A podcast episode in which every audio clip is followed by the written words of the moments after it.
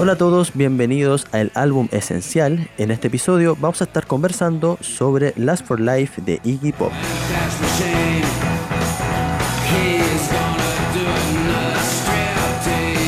Mi nombre es Manuel Cabrales y estoy acompañado de mis queridos compañeros para conversar de este disco. Primero quiero saludar a David Martínez. Hola David. Hola Manuel, ¿cómo estamos? Hola, hola. Y también quiero saludar a Javier Pérez. ¿Cómo estás Javier?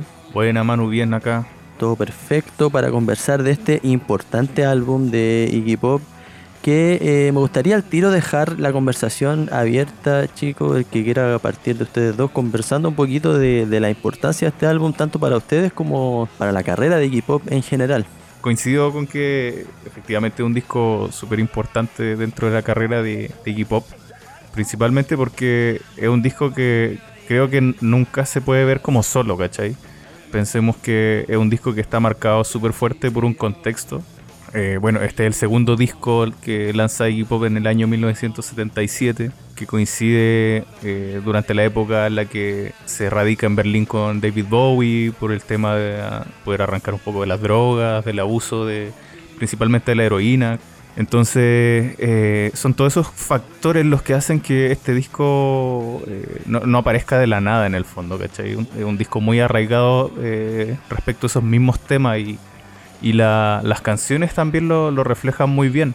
A mí en lo personal, si bien me gustan los dos discos, me, inclino mucho más por The Idiot, pero creo que este es un disco que quizás es, más variado, puede ser en, términos como musicales, eh, a diferencia de The Idiot. También creo que tiene quizás canciones que, llegan a, ser como más reconocidas a lo largo del tiempo, particularmente hablando de Last for Life y, y The Passenger, creo que son como los dos temas como más fuertes que tiene el disco de que han trascendido en el fondo, ¿cachai? Pero eh, desde una perspectiva general me parece un, disco bacán. Bueno, y Pop igual está dentro de mi artista favorito, así que eso, eso es como lo que opino yo al menos. Creo que es como un disco que si uno lo, ve desde la óptica, desde el contexto en el que fue hecho y le pone atención principalmente a las letras, que es lo que dicen, eh, lo hace mucho más, más entretenido, más interesante. Mira, te acompaño harto en lo que, en lo que tú dices. Yo creo que este es un disco que mm, es difícil tomarlo solo. Eh, en eso estoy súper de acuerdo. De hecho, yo creo que siempre que uno le entra a este disco, le entra a los dos discos, al de Idiot y al Last for Life. Pero a mí en lo personal, más allá de reconocer que el de Idiot es un tremendo disco, la gracia que para mí tiene el, Last for Life es que es como la respuesta del Iggy, ¿te fijáis? Porque si tú miráis bien el de Idiot, la presencia de David Bowie es demasiado pesada es un disco que yo diría que es más hermano del Low que del Last for Life. En esa línea está más cerca, creo yo, en lo musical. Y un poco es lo que cuenta toda la crónica del, Last for Life, que el Iggy un poco después de grabar el de Idiot dice, pucha, este tipo es súper rápido, tiene súper clara la idea, y si yo no me pongo las pilas, de nuevo me va a pasar por arriba, que es un poco lo que pasa con el Idiot a mi gusto. Eh, así que tengo que aplicarme. Y eso es lo que hace. Este, este disco es como una respuesta al final. Y eso es lo que lo hace tan bacán, para mi gusto por lo menos, que, es un disco mucho más balanceado. Es más colaboración, tenéis más como más equilibrado en ese sentido. Y lo que sale de ese equilibrio, para mi gusto, es increíble. Usted tenía los dos artistas dando mucho de lo suyo, pero al mismo tiempo el Iggy no se queda como en el fit Iggy Pop sino que se toma el disco y, se nota desde el comienzo, que, para mí eso es el gran brillo que tiene este disco. Claro, yo aquí tengo que poner un poquito la polémica en la conversación, porque a mí con este disco me, me, pasa que me cuesta mucho entrar, sobre todo los dos primeros discos de equipo. Pero creo que eso tiene que ver mucho con, con el tremendo trabajo que hizo en, The Stooges y, y este proto-punk que al final sentó como bases para un montón de géneros y que fue raro como a la hora de ver a Iggy solista que no siguiera ese, esos códigos, sobre todo en ese tiempo. Aún así creo que esta mirada un poco más como desarrollada que tiene el disco, que obviamente es en gran parte a la ayuda de Bowie y a la inspiración que da como en la forma de trabajar de Iggy Pop, le da mucho peso. y le da peso en el sentido de que estamos hablando de un disco que trascendió una por, por significar la carrera, el, inicio de una carrera solista, eh, el, segundo álbum de estudio en solitario y pop, y lo otro que es lo que comentaba Javier hace un ratito, que es el tema de las canciones, Last for Life o The Passenger, que es uno de los hits así de pop totales, le han dado mucho peso a este disco en general. Me pasa algo parecido a lo que mencionáis tú, Manu, que es muy distinto lo que uno escucha en The Stooges que lo que uno escucha en, Iggy Pop solista. Y de hecho, me parece que The Idiot con Last for Life igual son discos bien distintos. En el fondo tienen la actitud de, de Iggy Pop que creo que acá se confirma de manera definitiva ya que es como como esta figura eh, muy ligada como a la autodestrucción o al, a la vida hedonista, ¿cachai? Pero en términos como musicales son etapas muy diferentes. Y coincido también lo que decía el David, que en el fondo el tema de, de ver la participación de David Bowie acá, cómo se va eh, haciendo partícipe de, del disco en sí, ¿cachai? Creo que una de las cosas interesantes de este periodo es la manera en cómo los músicos involucrados en el fondo eh, se van como saliendo un poco de, esto, de, este, estos roles, ¿cachai? Como, como están como repartidos de manera quizá un poco más horizontal. Lo hablamos un poco en, un capítulo en el que, conversamos con Manu, con, con Brian Eno, que también toca una... En realidad toca el mismo periodo del, que estamos hablando ahora de Last for Life y eh, con los mismos actores en el fondo. Y bueno, en el caso personal mío, Last for Life, eh, aparte de, de, los temas que ya, ya, hablamos, que son como los dos más insignes, por el mismo hecho de que es como mucho más diverso, se me hizo difícil entrar en un principio. Hoy en día es, uno de mis discos favoritos sin duda, pero quizás la misma, la misma, lo que decía hace un rato, la misma diferencia de, de, lo distinto que suena con The Idiot, eh, me descoloca un poco. Pero ahora con el pasar del tiempo, si uno lo pone en, como en, la balanza, creo que si bien me gusta más como la composición musical de Idiot, creo que las letras de Last for Life son una cosa súper, súper, súper interesante. Creo que es un disco que está mucho más cargado hacia el lado A. Creo que ahí están como las grandes joyas.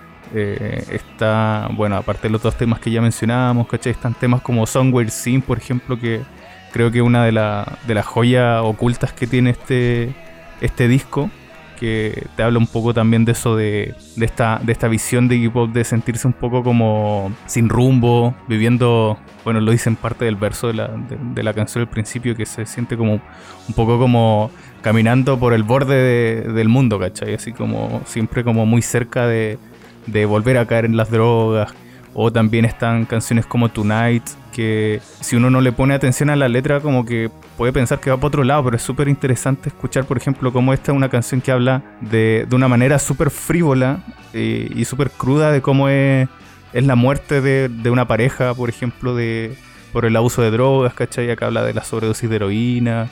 Creo que en ese sentido son letras como muy potentes y que están acompañadas por, por la música también, que como que siento que hace como esta especie de contrapunto, ¿cachai?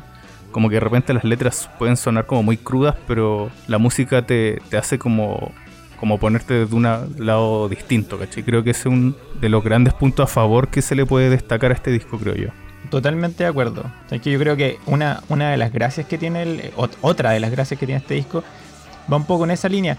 Bueno, no, me imagino que, ustedes saben, pero el Iggy había tratado de grabar un disco, comillas, solista, con el James, Williams, el James eh, Williamson eh, que se llama Kill City y que nadie lo pescó en el fondo, fue en, 1975.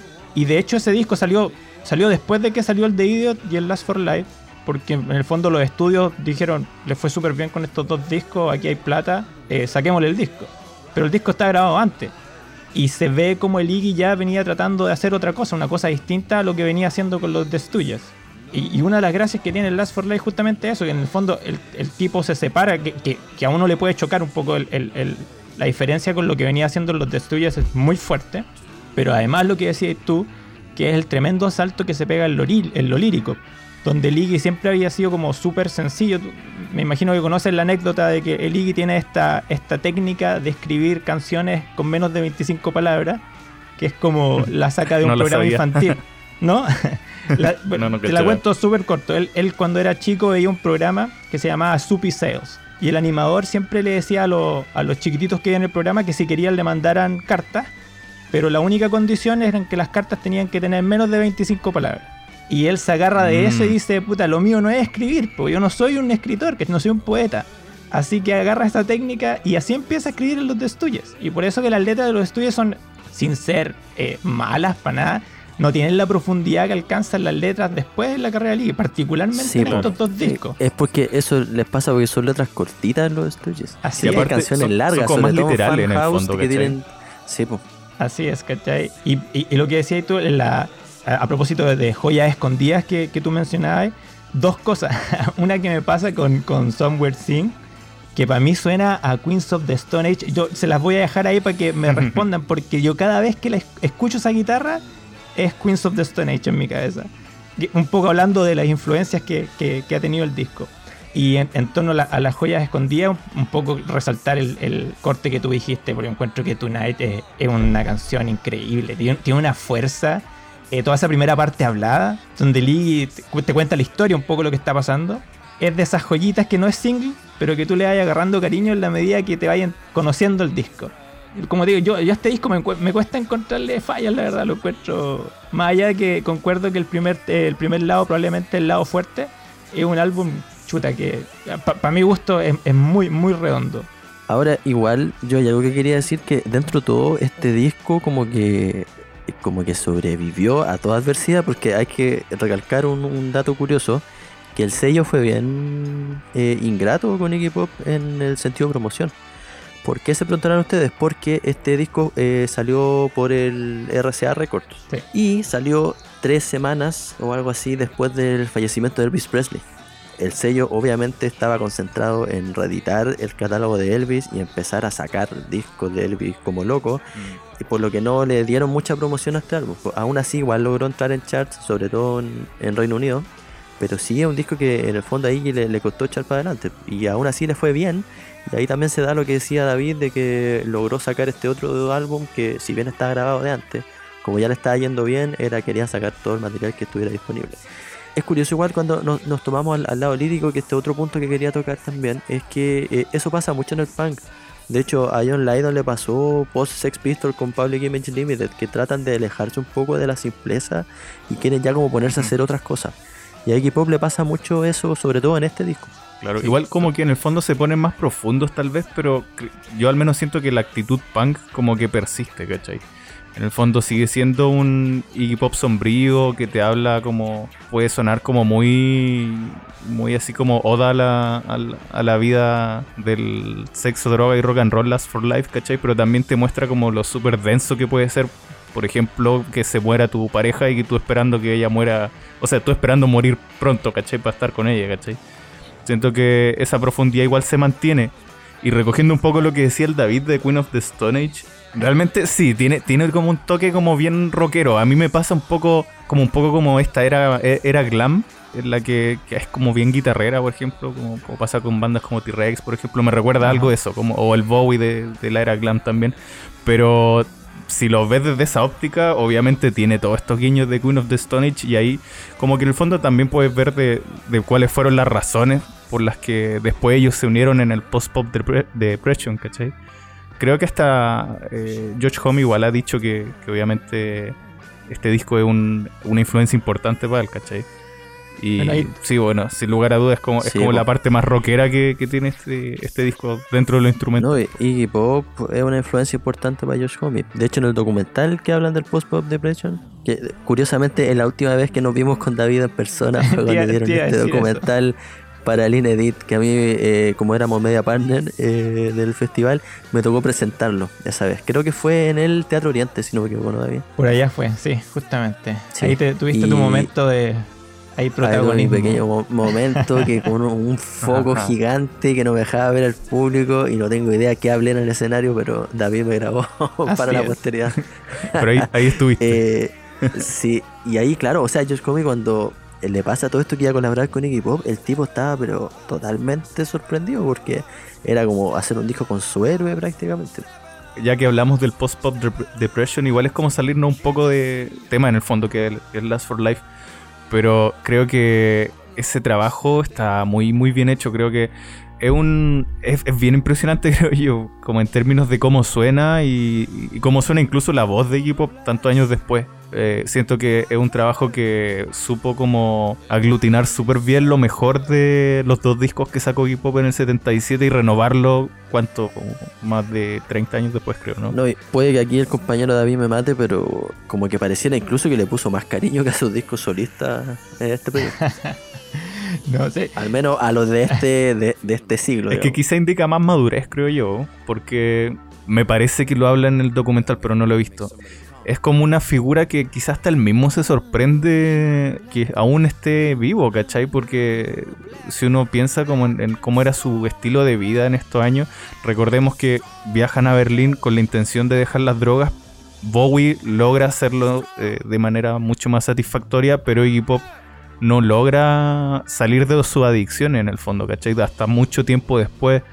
Quizá va por, por ese lado, yo creo, la madurez, ¿cachai? Sí, ahí donde tenemos esa foto de Iggy Pop con Lou Reed y David Bowie. Claro. Que yo creo que todos Inyectado decimos, máximo ahí. es el, único el, el único que queda, es el que menos esperaban que iba a quedar. Claro, claro, Porque vamos a estar con cosas.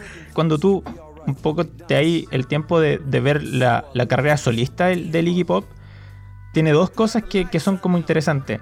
Una es que tú te das cuenta que, el- tipo funciona súper bien en las colaboraciones y eso es innegable. Yo, estoy de acuerdo con lo del Post-Pot Depression, creo que un discazo, que fue el gran retorno que tuvo. Más allá de que yo en realidad eh, disfruto mucho los discos de él, incluso el Free lo disfruté mucho, pero creo que el, gran retorno que tuvo en la última década fue, el Post-Pop Depression, donde claramente brilla y de nuevo se combina muy bien con otro tipo que su- el, el Josh Home tiene una presencia súper pesada, de hecho. Eh, tanto así me acuerdo que alguna vez cuando hicieron, no me acuerdo cuál fue la colaboración, alguna de las colaboraciones de- de- de- del Josh Home, y, me acuerdo en algún posteo vi que alguien decía Home Rock, así como categoría Home Rock. Porque todas las colaboraciones donde participa el Joshua Home suenan a Joshua Home. La gracia en el Post-Pop Depression es que si bien tú te das cuenta que está este tipo ahí, el Iggy de nuevo vuelve a, a instalar un poco sus reglas y brilla de nuevo cuando está de la mano de otro tipo muy potente, como lo hizo con el Bowie, ahora lo hace de nuevo con el Joshua Home un montón de años después. Y es una cuestión muy Iggy Pop para mi gusto, que el tipo sabe Sí, trabajar en colaboraciones. Y lo otro... No, y, y- No, lo otro que quería decir que tiene muy, muy choro Lee y que un poco, cuando uno ve la figura de él, puede ser un poquito engañador, es que el tipo ha sido súper explorador y de repente tú lo, lo, lo dices y suena como a broma, así como el Iggy Pop, así como experimentando, nada. Claro, y esa es la imagen que tú tenés cuando te quedáis con el tipo sin polera, que si este gallo ha hecho lo mismo hace 40 años. Y no, pues, te dais la vuelta y el tipo ha hecho cuestiones súper distintas, que es un poco lo que partimos discutiendo. Que cuando aparecen estos dos discos solistas, tú decís, esto suena súper distinto de Stutch. Y después eh, saca un par de discos, son medios New Wave, en los 80 hizo otras cuestiones que claramente sonaron muy 80 de nuevo. Eh, tiene colaboraciones punk más duras. Tiene estos discos como de música francesa, que ya fue así como el descoloque completo. Entonces, una figura que, que un poco ha sabido jugar y que sin duda ha durado mucho más de lo que él mismo esperaba, como decían ustedes. Igual estoy completamente de acuerdo lo que decís tú, David, que creo que es una persona que igual no, no, no tiende a ir por la misma línea, al menos por como por un periodo continuo. Es cosa nomás de escuchar lo que después del post-pop depression eh, lanza con Free, que ya es otra onda, ¿cachai? Súper Eh, entonces, sí, sin lugar a dudas es como un tipo que uno, no sé, como que me parece como que uno tiende a prejuiciarlo mucho quizá. Como La verlo como tan claro, como, Es es la como la figura sí, distorsionada, ¿cachai? Pese, Claro. pese a todos los, los desbordes que podría tener como, como persona o como personaje tal vez. Eh, es una persona que, que no por, por eso es- deja de ser creativo, ¿cachai? Y- Claro. y- en sí es muy caricaturesco. De hecho, recuerden esa foto que siempre anda por ahí donde sale K-pop con un vestido que dice Sí. como que no, no siento vergüenza. Y eso nunca lo dijo K-pop. No siento vergüenza de vestirme mujer. Porque no es vergonzoso ser mujer, una cosa así. Claro, en el fondo es porque el Sí. tipo ya es una caricatura. Eso jamás lo dijo, ¿cachai? Y está en todos lados y todos recontra juran que eso lo dijo K-pop. Chiquillo, Claro. yo quería pasar al tema que tenía hace rato quería como Cuéntanos, plantearlo. cuéntanos. Es el de eh, Last for Life. Su participación o su, su inclusión más que nada eh, de la canción en Trainspotting, en la película. Lo Eso, tenía, lo ah, tenía en el, sí. lo tenía en el Sí, tintero, sí. Lo, lo sacaste tú. ¿Por qué lo saco a colación? Porque eso es básicamente la introducción de Iggy Pop a toda una generación. fue tanto que llegó a salir un videoclip para la película. Exacto. Fue como un rival. sea, para 20 años después, por lo demás. De Claro. hecho, es, es tanto así, lo que, lo que decías tú, que cuando sale el Last for Life, le va tan bien y pega tan fuerte una película que nos pegó a todos, creo yo, que después lanzaron The Single The Passenger, que había sido lado B en los 70, nunca fue single lado A en el fondo, lo sacaron en el 98 fue una seguidilla. Y como decís tú, introdujo el personaje y el, artista a todo el mundo, a toda una generación nueva. Y aparte va súper como de la mano lo que dijiste, mano, al principio, que es un disco que le ha tomado su tiempo. Y cuando hablamos de tiempo, hablamos de décadas en, en ser bien o ir ganando de a poco mayor reconocimiento, ¿cachai? Y sin lugar a dudas, Trainspotting es como. Ahí yo no sé quién, quién le debe a, a quién, eh, en el fondo, el favor de, ser parte, ¿cachai? Porque en el fondo, si, uno se fija en la trama de Trainspotting, también tiene mucho que ver con la vida del mismo Iggy Pop durante eh, esta época, ¿cachai? Que son como los esfuerzos por mantenerse sobrio, lúcido, ¿cachai? Y obviamente. Claro, claro. De hecho, disculpen si, si vuelvo mucho a Tonight, pero es parte de mis temas favoritos de este disco. Eh, es, forma parte, en el fondo, de, lo que uno puede ver en Transpotting, ¿cachai? Fue, fue un tremendo revival. Y el, hecho mismo, volviendo también un poco al tema del videoclip, eh, ver a, a este hip hop ya, no sé qué habrá tenido en esa época, pero seguramente entre 40 y 50 tal vez. Por ahí. Y verlo con la misma energía es como impresionante. Y, sobre todo porque en esa época ya, ya era como acuñado como el, padrino o el abuelo del punk, ¿cachai? Que me, encuentro que la verdad, al menos con el Last for Life como disco, eh, se gana completamente ese, ese título. No, no está puesto así como por un tema de, de, de, sobar el lomo ni nada, ¿cachai? Es como realmente siento que una persona que es como punk antes del punk, ¿cachai? Seguro, un pionero. Totalmente. Un pionero. Oye, yo no quiero, no quiero que se nos vaya el, podcast sin, sin hacer una mención que a mi gusto es uno de los sellos del, disco y, que de repente estas cuestiones quedan como en el tintero eh, y ahí me cuentan ustedes qué les parece que el trabajo en la, en la base rítmica. Yo encuentro que, que, la base rítmica de este álbum es así maravillosa. Son unos hermanos, no sé si ustedes eh, eh, cachaban que son dos hermanos, el, el Hunt y el Tony Sales, son batería y bajo. Que aquí me, puedo, voy, a, voy a tirar un carril. Pero creo que es así. Creo que son hijos del señor que conducía el programa de las Supi Sales, de la historia de las letras. Que por estos avatares del destino después fueron músicos y terminaron en el Last for Life pero le ponen un tremendo sello. Para mi gusto es, de ese par de, músicos que, tú decís, te los puedes saltar. No, no te los puedes saltar. La batería de Last for Life es increíble, ese bajo de entrada. tú cachai que la canción tiene una intro de un minuto. Y a mí jamás me ha molestado, la cuestión es potentísima. Y bueno, el de Passenger también, esos platillos que tiene de Passenger son pero gigantes. Tú lo escucháis con fono. Es increíble lo como lo amplificados que están los platillos. Pasa con Tonight también, al inicio cuando Ligue está hablando. Y con Sixteen, mismo cuento, que la batería te va como machacando todo el rato. Es bien panqueta. Ese, tema, para mi gusto, el tema más tuyo del, del disco. Pero no, No, no, no, quiero dejar el, de mencionar a los hermanos Sales, que para mi gusto se roban el álbum sin ser estrellas, se roban parte del, del, del Last for Life. Así que ahí la mención y el, el, el recuerdo a los chicos agregar que lo que decía David tiene razón. Eh, son hijos de Sapichel. ¿Ah, ah bueno. De, sí. Excelente. Qué bacán. Eh, como que se, se vuelve circular todo al final. Todo tiene sentido. Chicos, yo ahora que vamos ya como entrando un poco al final de todo lo que hemos conversado, quería plantear la pregunta así, pero derechamente. ¿Es este el mejor disco de hip hop? ¿Solista? Totalmente. Uf, yo, mira, sabéis que yo me quedo la verdad con el de Idiot, porque creo que es un disco que está quizá un poco con un éxito mucho más inmediato y repercutió como algo mucho más inmediato. Aquí voy con eso, como que eh, es muy citado de que The Idiot sea como una especie de precursor de lo que es el post-punk. Ya sea porque Ian Curtis era fanático de este disco, lo escuchó durante su último momento de vida, y también por el, el sonido sombrío que tiene, ¿cachai? Pero ese disco es una cuestión gigantesca, ¿cachai? Entonces creo que sin lugar a duda el segundo para mí sería Last for Life y, sin ser un disco malo para nada, ¿cachai? También es un disco tremendo y como decía al principio, lo destacaría de partida por ser como muy diverso en términos como de, musicales. Ya lo dijo muy bien David, acompañado por tremendos músicos. Y con letras eh, súper interesantes. Pero no, no podría no podría mentir acá, la verdad. Como que soy muy fanático de The No es el momento de traicionar tu álbum favorito. No, no se puede. Está bien, está bien. No, yo no, yo le voy a Last for Life todo el rato. Te preguntaba si solista o no, porque para mi gusto, en la carrera completa, probablemente yo me quedo con el Raw Power.